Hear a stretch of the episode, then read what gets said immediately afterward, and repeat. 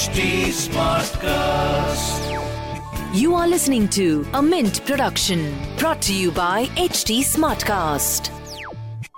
Hi, I am Abhinav Kaul and welcome to another edition of Why Not Mint Money podcast. The demand for passive investing has grown exponentially over the past few years, even as innovations have ensured that mutual funds now meet the needs of most investors. Neil Borate, deputy editor at Mint, in a panel discussion during the recent Mint Mutual Funds Conclave, talked about what is needed to grow passive mutual fund industry. Members of the panel included Pratik Oswal, Head of Passive Funds at Motilal Oswal Asset Management Company, D P Singh, Deputy Managing Director and Chief Business Officer at S B I Mutual Fund, and Radhika Gupta, M D and C E O at Edelweiss Mutual Fund. Let's listen in. Hi, welcome to Why Not Mint Money, a personal finance podcast where we help you understand basic money concepts and share strategies for you to build your wealth. So let's get started on your money journey. Hi. So before we begin, uh, I'll quickly set the stage for uh, this topic. And it's not a new topic because passive funds have been in this space for quite some time. Um, but their share in the mutual fund A U M has grown massively. So in twenty seventeen, when the total industry A U M was twenty lakh crores, passive fund A U M was fifty thousand crores. Now, um, passive fund A U M has grown to around six lakh crores, which is sixteen, sixteen percent of the industry A U M. There's been quite a massive amount of growth. And uh, this has not just been in equity, which has traditionally been the focus of passive investing, but in debt and in commodities now. Um, and that's something we'll talk about uh, further into the session. So with that, let me uh, take my first question to Pratik. Um, and that is to do with a certain area of passive investing which is now emerging, which is fund of funds uh, into E T Fs. Now, as most of you know, um, you know, further flows into overseas funds have been stopped because uh, the limit has been hit. But the E T F category is still open. So, um, Pratik, if you could tell me a little bit about F O Fs investing overseas. Uh, I remember that some time ago you had a plan to launch an emerging markets uh, F O F in, investing in an E T F. So can you tell me more about that? Yeah, sure. Um, uh, good morning, everyone. Um, so you know, I think um, just to you know maybe give a little bit of background.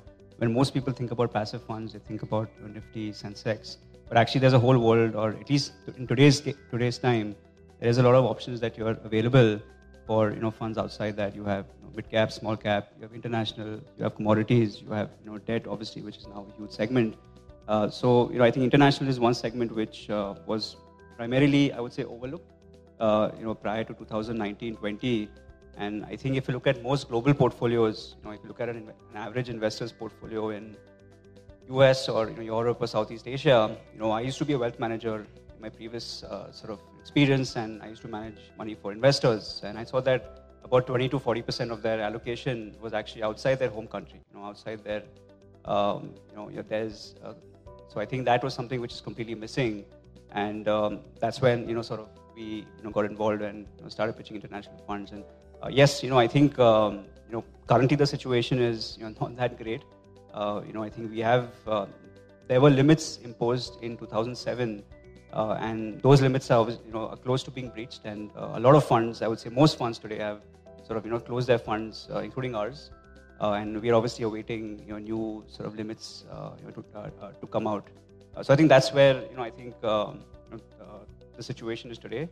Uh, I do, we do believe that, you know, obviously a lot of the, um, I would say, interest in international funds is coming because of the impressive track record. But you know, I and we believe that you know it is a very credible way of you know diversifying your portfolio um, in line with obviously global standards, and it also makes sense for uh, it really sort of you know adds uh, I would say an element of you know non-correlation you know to your existing portfolio, and really gives you that uh, you know I would say diversification. It's only it's also the only asset class where you know your returns will be pretty much the same as equity, but your risk you know sort of comes down dramatically when combined with Indian equity. So I think in that sense, it's pretty credible, and obviously there is a long way ahead. Uh, we obviously await more clarity on you know where this will go, but so far I think, uh, uh, from what you know I know of, it's it's uh, We're just waiting for uh, the current macro situation to you know, get better, and once that happens, there's more clarity. Uh, we will see you know further limits coming in. Yeah, so I was looking at the P E ratios for um, you know European stocks the other day, and uh, the F T S E um, uh, the F T S E European six hundred index had a P E of ten, and India trades at twenty. And you know if you think of the other BRICS countries also, they're far cheaper than India. Of course, there are so many other factors that that uh, come into play. Um, but Pratik, how much is left in this category of F O Fs feeding into E T Fs? How much roughly leeway is left, would you say? Uh, honestly, I wouldn't have the exact figure because, uh, uh, uh, but not much, to be honest, uh, from what from what I gauge. Uh, so there's two limits. You know, one is limits on um, invest on funds that are buying stocks um, and um, uh, buying stocks and E T Fs abroad. Uh, sorry, uh, just stocks abroad, and and the other limit is uh, on uh, on investors who are buying E T Fs. So there's two limits. Uh, the first limit where you know investors who are buying you know, stocks directly, as that's almost uh, exhausted, and you have some leeway coming in for funds who are buying E T Fs overseas. So there you have some uh, small leeway left out there, which is uh, the funds that are currently open right now. But in general, I think uh, and just to put it out, there is there is obviously opportunity of a lot of new funds coming into the market. Uh, we are still heavily underpenetrated, and obviously, as you said, you know I think uh, overall. Uh, the story has only been investing in U S and U S, but there is a lot of opportunity for investors to look at you know stuff outside the U S, like emerging markets, you know, developed markets. I think there's a lot of value today uh, than it was a year, year and a half ago, uh, and I think uh, you know investors will probably take advantage of that uh, over the next year, year or so. Interestingly enough, uh, your you know most popular E T F, the NASDAQ one, trades at a premium to N A V, which is which ideally should not happen because then you can just go and buy the NASDAQ through L R S or some other route. Um, so it seems a bit of a kind of important thing to be fixed from the regulator, from the industry. Yeah, yeah. So, um, so basically, you know, I think uh, uh, it's much. So when you look at you know shutting down mutual funds, uh, you know, shutting mutual funds is a lot easier because you just have to restrict flows into your funds. But you know, shutting down E T Fs is uh, almost impossible. In fact, you have to delist it, which is a whole process. Uh, so I think it's very difficult as an A M C to, you know, obviously we've given out a lot of, uh, I think, communication to investors is to, you know, I would say restrict buying and selling. Uh, the other angle here is also the fact that, you know, uh, uh, uh, I think L R S is not as easy, not as straightforward than it is uh, buying mutual funds. Uh, I think there's not a lot of as much interest in L R S as it is, as it is in mutual funds. There has There are, obviously, it's still very expensive. Uh, your fees are quite high, um, even though there are, a lot of it is hidden. And also, I think it's very hard to, it's not as liquid as what you would have in, say, something like an E T F. So I think, um, um, point being, yes, you know, there is a premium. In fact, I think right now there's a discount, uh, you know, over the last few weeks because, you know, markets have run up and, you know, people are now selling and all that. Uh, but yes, you know, I think uh, as an A M C, you know, we uh, did try a lot in the first few months to manage, but now we just don't have the capital to sort of, you know, I think make sure there's enough supply on the exchange, um, and um, that's that's basically. Uh, so I mean, obviously, we do work very closely with our, you know, uh, authorized participant or a market maker, but uh, sometimes it becomes difficult for us, and obviously, uh, the regulator is aware of this, and you know, obviously, uh, uh, we're trying our best to communicate this to our investors on a constant basis. Right. Now, there's been a recent SEBI circular on how much tracking error E T Fs and index funds can have, and how much tracking difference they can have. So it's two percent for tracking error and one point five percent for tracking difference. Um, so Pratik, I'll just finish with you on the international bit, and I want to come to D P sir next um, on this circular. So insofar as your NASDAQ E T F is concerned, are you able to stay within this circular, or is there an exception for international uh, feeder E T Fs? Yeah, so, so there is no exception for international funds. Uh, it sort of is in line with domestic funds. Although we are representing and we are saying that international should be separate. Uh, in fact, on NASDAQ, it's not a problem because uh, NASDAQ E T F is still very low tracking error because uh, you know, tracking error does not include price on the exchange. Uh, it's it's what the price of the E T F gives you to the investor, which is always invested in the stocks underlying. So I think it's not a problem for you know our international funds. Yes, it is a problem if you're uh, you know buying stocks uh, in different countries. You know, so if I'm buying a stock in Japan, in um, say, you know, France, Germany, U K, uh, because of the time differences, it does cause, pause, uh, it does cause a problem. So I think, uh, yes, you know, there is a, so we have a fund which invests into Europe and Far East countries where, uh, you know, because of the way a tracking error is calculated, because of the N A V is calculated, you know, there is a pretty high tracking error, although for an investor, they don't see this. So I think there we're trying to make a representation. But um, I think overall, it's an excellent step, you know, because I think it's, uh, as per the regulations before, you know, the fund has to complete three years for them to go out there and I think uh, um, start displaying tracking error, tracking difference. But now I think with the new regulations, it makes, makes things a lot easier uh, for the investor to take the right call. I think uh, disclosures have improved. Also before there were, you know, there were sort of varied ways of tracking, cal- of, tra- of calculating tracking error. But even now that's sort of, you know, become quite synonymous and same. So I think in that sense, Uh, transparency has become a lot easier, and overall, it's a very good move, uh, you know, by the regulator. D B sir, how do you see the circular, particularly the provision which says that, um, you know, only if somebody's buying above twenty-five crores can they go directly to the A M C or redeeming about twenty-five crores? How much does this help in lowering costs and lowering tracking error? No, I don't think uh, it will lower the cost. Uh, see, basically, we have to understand the what kind of customers, what kind of investors are coming into this. The twenty-five crore is a, is a, is a big amount. See, then you have to look at the which kind of E T F you're talking about. See, now this kind of inefficiencies like, um, see, E T F being traded at a premium or something, these keep on coming. And the name investors, they, they, they feel cheated thereafter. How can there be a premium, as you rightly said? How can there be a premium? For twenty-five crores, I think it's a little on the higher side. Especially, we have to look at the characteristic of the investors who are coming. See, in especially the kind of uh, E T Fs which are benchmarking E T Fs like Sensex or E T F, the, the people uh, or, or Nifty fifty E T F, the people who are coming are investing in the fiduciary capacity, not in the individual capacity. Now for them, going through brokers, going through market players is a hell lot of a problem. Nobody has the approval to invest through brokers. They're coming directly. They are coming, they are investing directly. So for them, if we say, you know, twenty-five crore is the limit, all those transactions which are below twenty-five crores will stop coming into the market, will kill the market. So that's something which we have uh, re- uh, reasoned it out with the regulator also. For the time being, they are put in on hold, they are discussing.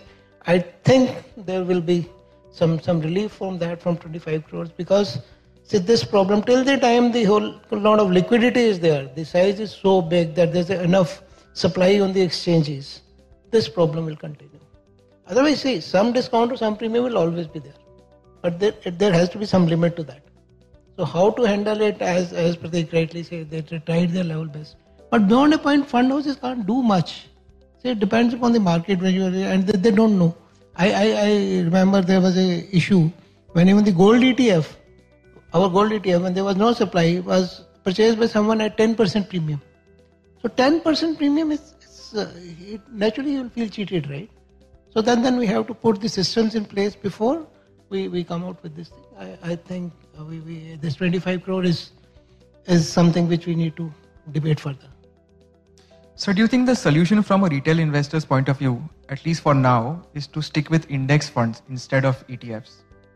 Yeah, that is there. But the, see, of course, then the expenses on index funds are generally higher than the uh, this thing. Then that, that becomes an issue. But index fund, yes, because then you don't have the live N A Vs, you, you can't do intraday benefits. Then again going to to the approving authorities, again I'm saying, because today when I look at the total size, which you said sixteen percent of uh, the, the business which is coming, out of that sixteen percent, around thirteen to fourteen percent are coming from the investors who are investing in fiduciary capacity, not in their own capacity. So the active investors are hardly two percent.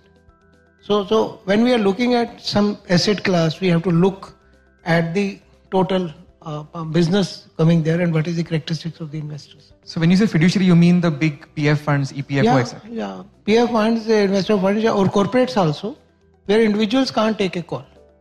They have to have a policy that is, because they want to be in this asset class, but they don't can't give this authority to some fund manager. They they want to play the asset class, they pro- want to play the market, but not the calls by fund managers.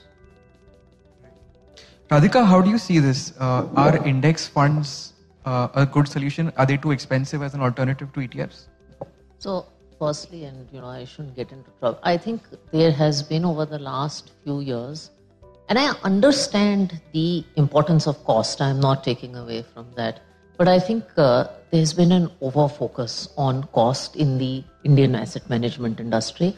Uh, I think if you look, and I will answer your question, Neil, but if you look at Indian asset management products, especially passive products, in general, we are one of the most competitive passive markets in the world, and I don't think we get credit for that. Uh, the lowest cost debt index or debt passive product sits in India, not uh, the U S. Um, index funds, I think, are a very good solution for most investors. Uh, what does an E T F offer that an index fund does doesn't? It is largely live trading. Now, for most Indian investors, they are doing S I Ps into index funds. They are long-term buy and hold uh, investors. So an index fund works perfectly fine. It may be five, ten, fifteen basis points more, uh, but it's still a very, very small cost. And if you compare it, in an E T F, you pay brokerage, plus you pay a management fee, plus there might be an issue of premium. Actually, for most people, index funds don't work out to be, in my view, significantly expensive for a significant number of investors. So, for instance, for us, our equity business is only index funds and intends to be index funds for the time being. And even for Bharat Bond, you do have F O Fs feeding into the E T F, so that solution is there. And that was a very conscious call. When Bharat Bond E T F was launched, it had to be an E T F mandate, so there was no question about it being index funds. Uh, but at that point, an F O F was launched, and you know, let me tell you something interesting about the F O F. When the F O F program was launched, I think the total F O F size was eight hundred crores, all, all our F O Fs put together, and Bharat Bond was about eleven thousand crores. Today, the Bharat Bond program is fifty thousand crores, but F O Fs have grown to seventeen thousand crores. So we see very recurring, regular flows in F O Fs, and those are usually not corporate flows. There are individual flows, and the percentage of Bharat Bond that has been F O F has steadily been increasing. Can you tell us more about what we can expect from Bharat Bond? Uh, you know, when is the next tranche coming? Uh, if I talk about the next tranche, that will make news for all the long reasons. So let me avoid that. But I think suffice to say, look, it's a fifty thousand crore program today. They will certainly be an issue every year. Um, and, uh, you know, we did the last issue, twenty thirty-two, last year. Uh, we will do an issue this year. Uh, the timing I won't reveal on uh, this panel, but it's being talked about. Uh, and I think there is also a conversation about longer-term Bharat Bonds. One of the interesting things that the Bharat Bond program has done, and again, putting out some data, is put the spotlight on long-term debt investing. So actually, when we started the program, twenty twenty-three, which was a very short series, was the more popular one. And twenty thirty, we really struggled to raise money. Cut to today, all the big products are thirty, thirty-one, thirty-two. Um, so we are also talking about, we've done ten years. Can we do a fifteen-year kind of effort with Bharat Bond, particularly where, with where rates are? It's also good for the borrowers. So you're getting the sense that people will be amenable to even that longer maturity? They are certainly very amenable to thirty, thirty-one, thirty-two. So, I mean, combined, those are probably thirty thousand crores in size. So, and, you know, when we were planning Bharat Bond, I think there was some data that we pulled up that seventy percent of M F debt assets are under three years. It actually probably was more than seventy percent. Our book is quite the opposite. And the other thing is these assets are very stable despite the interest rate volatility. D P sir, um, you know, E T Fs have seen probably the most amount of innovation in a, on a product level, uh, such as Bharat Bond. But are there gaps? Do you think there could be newer products or newer indices that, that should be tracked by either E T Fs or index funds? No, no, definitely, there's always a scope of improvement, and innovations are happening on everyday basis. In fact, um, see, ultimately, the money which comes to the investments is the saving portion, which is getting into investments. And when banks came out with the, the flexi F Ds and other things, then the uh, reply to that was the target maturity funds. Target maturity funds or uh, these funds were not uh, seen earlier. Now, now it has come to, to counter the, these flexi and modes, F D, whatever you call, that you put it money for three years, but you can withdraw any time. So response to that, earlier we had only F M Ps, which were not available, which could not be sold, which could not be um, liquidated. Now, with the target maturity fund, we have come out with the solution that which you have the liquidity, but you have the target maturity and you have the visible Y T Ms which are available.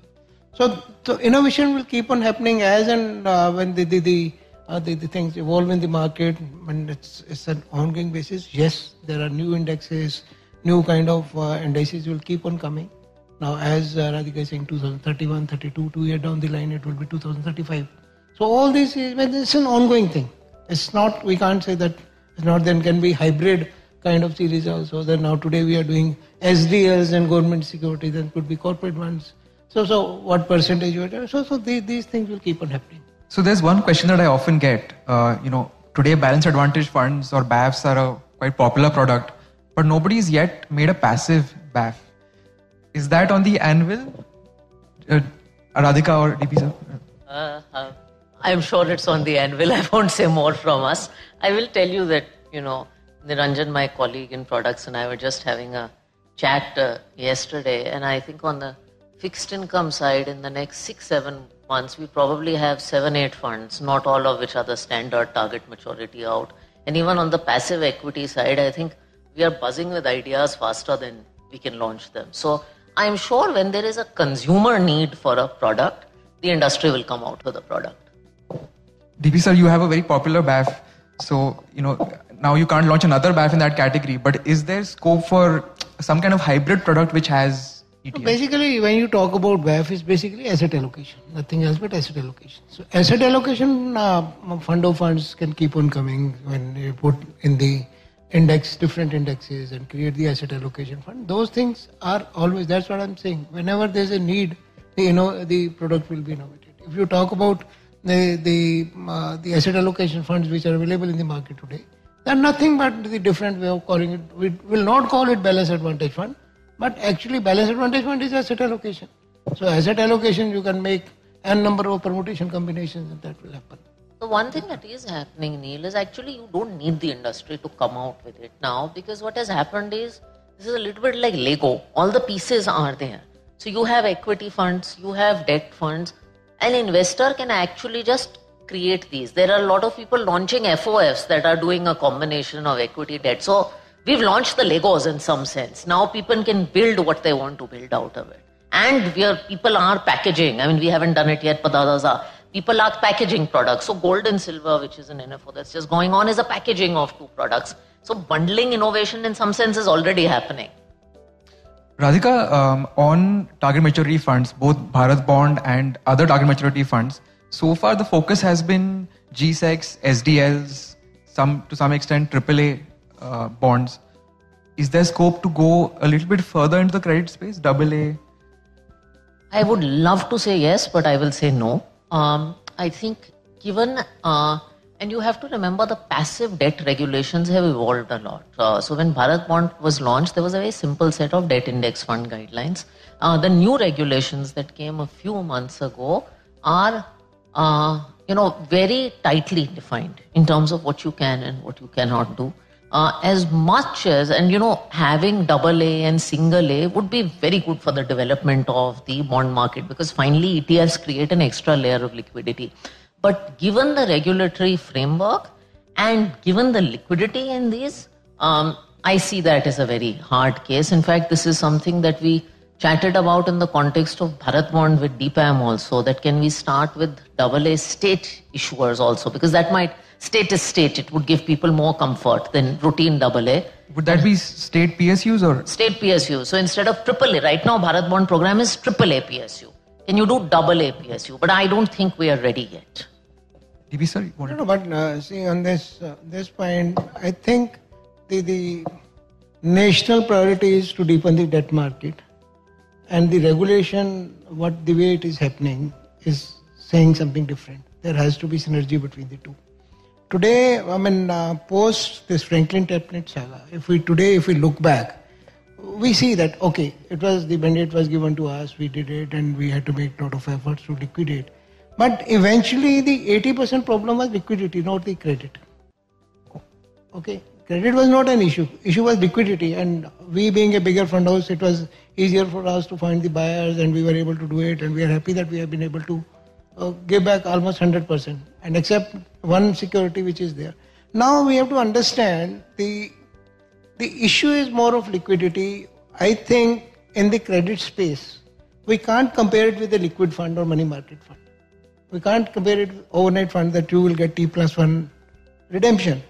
See, actually in India, in these kind of funds, we have pampered the investors too much. We have to be very clear that if this is a credit fund, the liquidation will take seven days, fifteen days.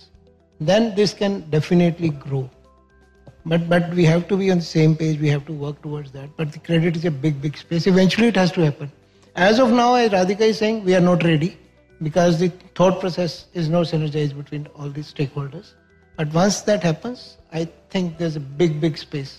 For, there's for a guideline others. In the regulations to take to what D P sir says, that if there is a downgrade in the security, I think you have to liquidate it within twenty to thirty days. Now, in the context of credit, how are you going to do that? If you have a double A issuer that becomes double A minus, I don't think you'll be able to liquidate it in tough liquidity conditions in twenty to thirty days. So, in that regulatory framework, I see it as very, very hard. And also, it's a new asset class. I think give it time.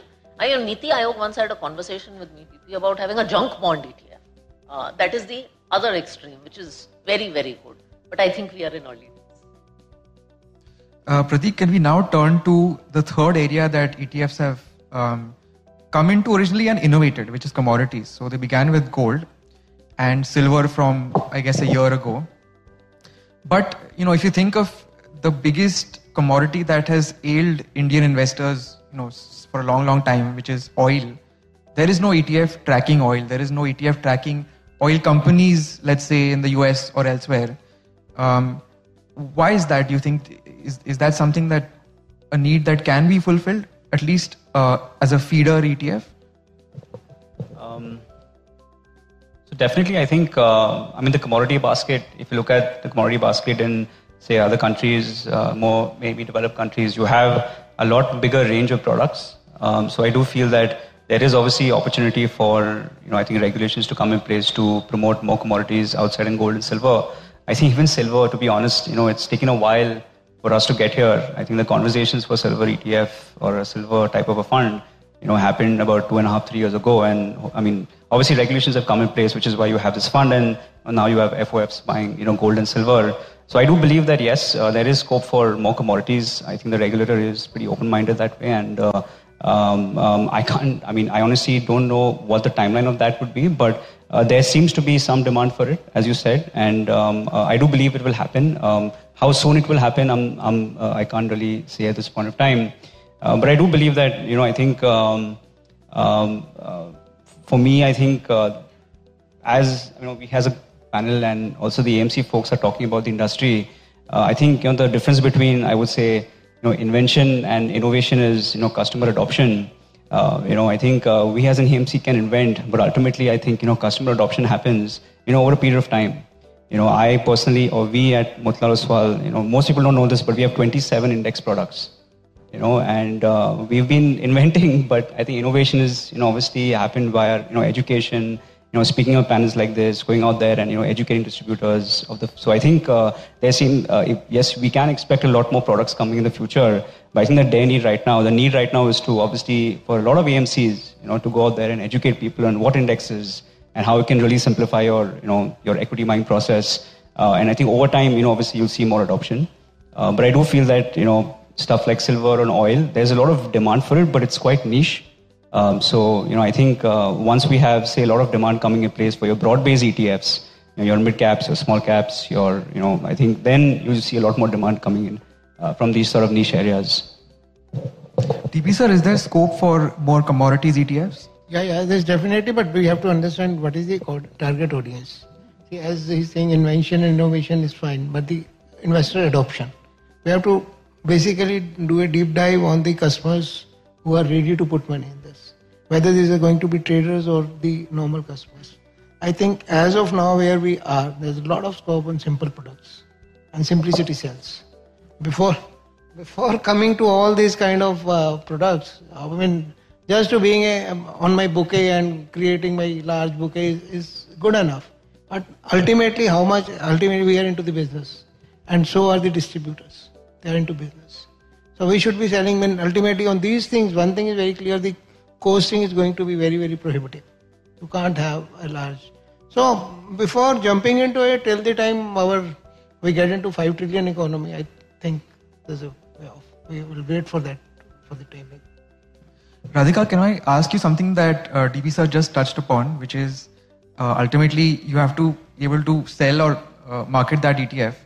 Now the problem with passive funds in general is that, you know, the commissions are so low that uh, that impedes their growth, at least among retail investors. Institutions do come in, P F funds do come in. Is there a solution, or it is what it is? I think there are two parts to it, and by the way, I completely agree with both, both of them. I'm, I'm all for innovation, but quite frankly, the passive industry in India has innovated enough for the needs of most Indian consumers. Adoption is actually the real name of the game. I mean, you don't need an oil E T F. By the way, oil is not a long-term asset class in any game. More ninety-nine point five percent of Indian consumers, I don't think, need an oil E T F. They need to buy equity and debt E T Fs. I keep joking that my large and mid-cap index fund and one debt fund, you know, solves the need. I think two parts to it. One is what Pratik said on continuous user uh, education, and that is happening through forums. Secondly, I think even in the traditional distribution community, I'll give you this example again with Bharat Bond, because it's a very, very low cost product. There was not an uptake at the beginning. That has changed. So distributors are picking up target maturity funds. And I'll tell you the logic, the conversations that we've had. We tell them your competition is not an actively managed fund. It is a bank F D on money being parked in a savings account. Now, what are you earning there? You're actually earning nothing. In doing this, you bring a customer into the mutual fund fold. That customer may be a fixed income customer today, but tomorrow he could be a balanced advantage fund customer, an actively managed customer. So, and I think advisors and distributors are wise on that front. So the point, everyone wants to acquire customers, and these are great ways to acquire customers. Right. So uh, if we can have closing comments from Radhika. Look, I think we've made a lot of progress as a passive fund industry. I just uh, did a poll on my Twitter timeline, uh, you know, uh, a few days ago on some of the most innovative products that have come out in the last five years, and social media is not representative. I was pleasantly shocked to see that index funds and target maturity funds were there. In two thousand nineteen, I was sitting on a panel like this at N S E about before the launch of Bharat Bond, and then we were having a debate that we don't need passive debt products. So the fact that we've made this much progress uh, is a very good sign. I think the industry is offering a very wide range of products, whether equity, debt, international. That the regulator has come out with a passive fund guideline means that they're evolving. And I think user adoption is the next step. And I think, by the way, the greatest progress on this panel is we've not discussed passive versus active. We've gone past that debate and said passive exists. And it doesn't need to challenge or beat active to prove that it's noteworthy. Absolutely. D P sir? No, I, I absolutely agree. Actually, there's a niche which is available for the active. There's a, there's a particular class which is available for active. Both will coexist. Both will both grow. Both will grow.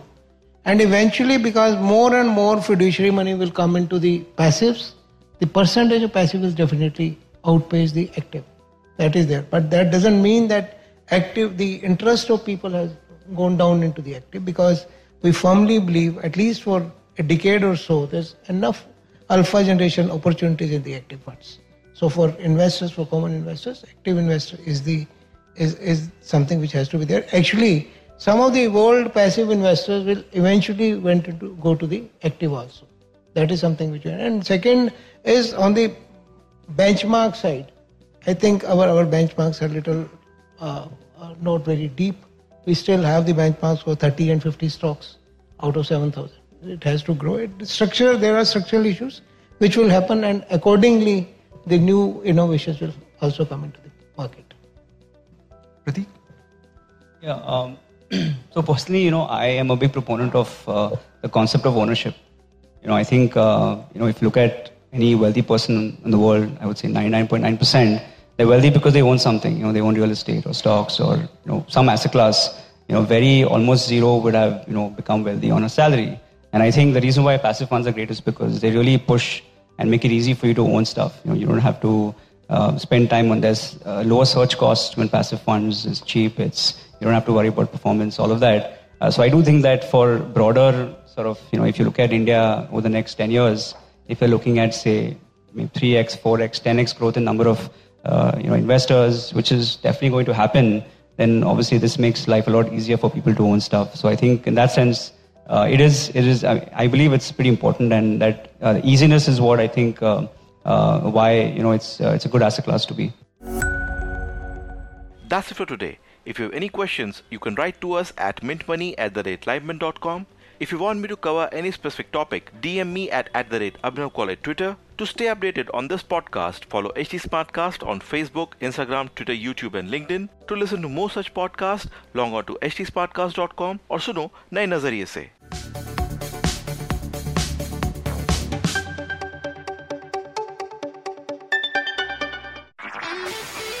This was a Mint production brought to you by H T Smartcast. H T Smartcast.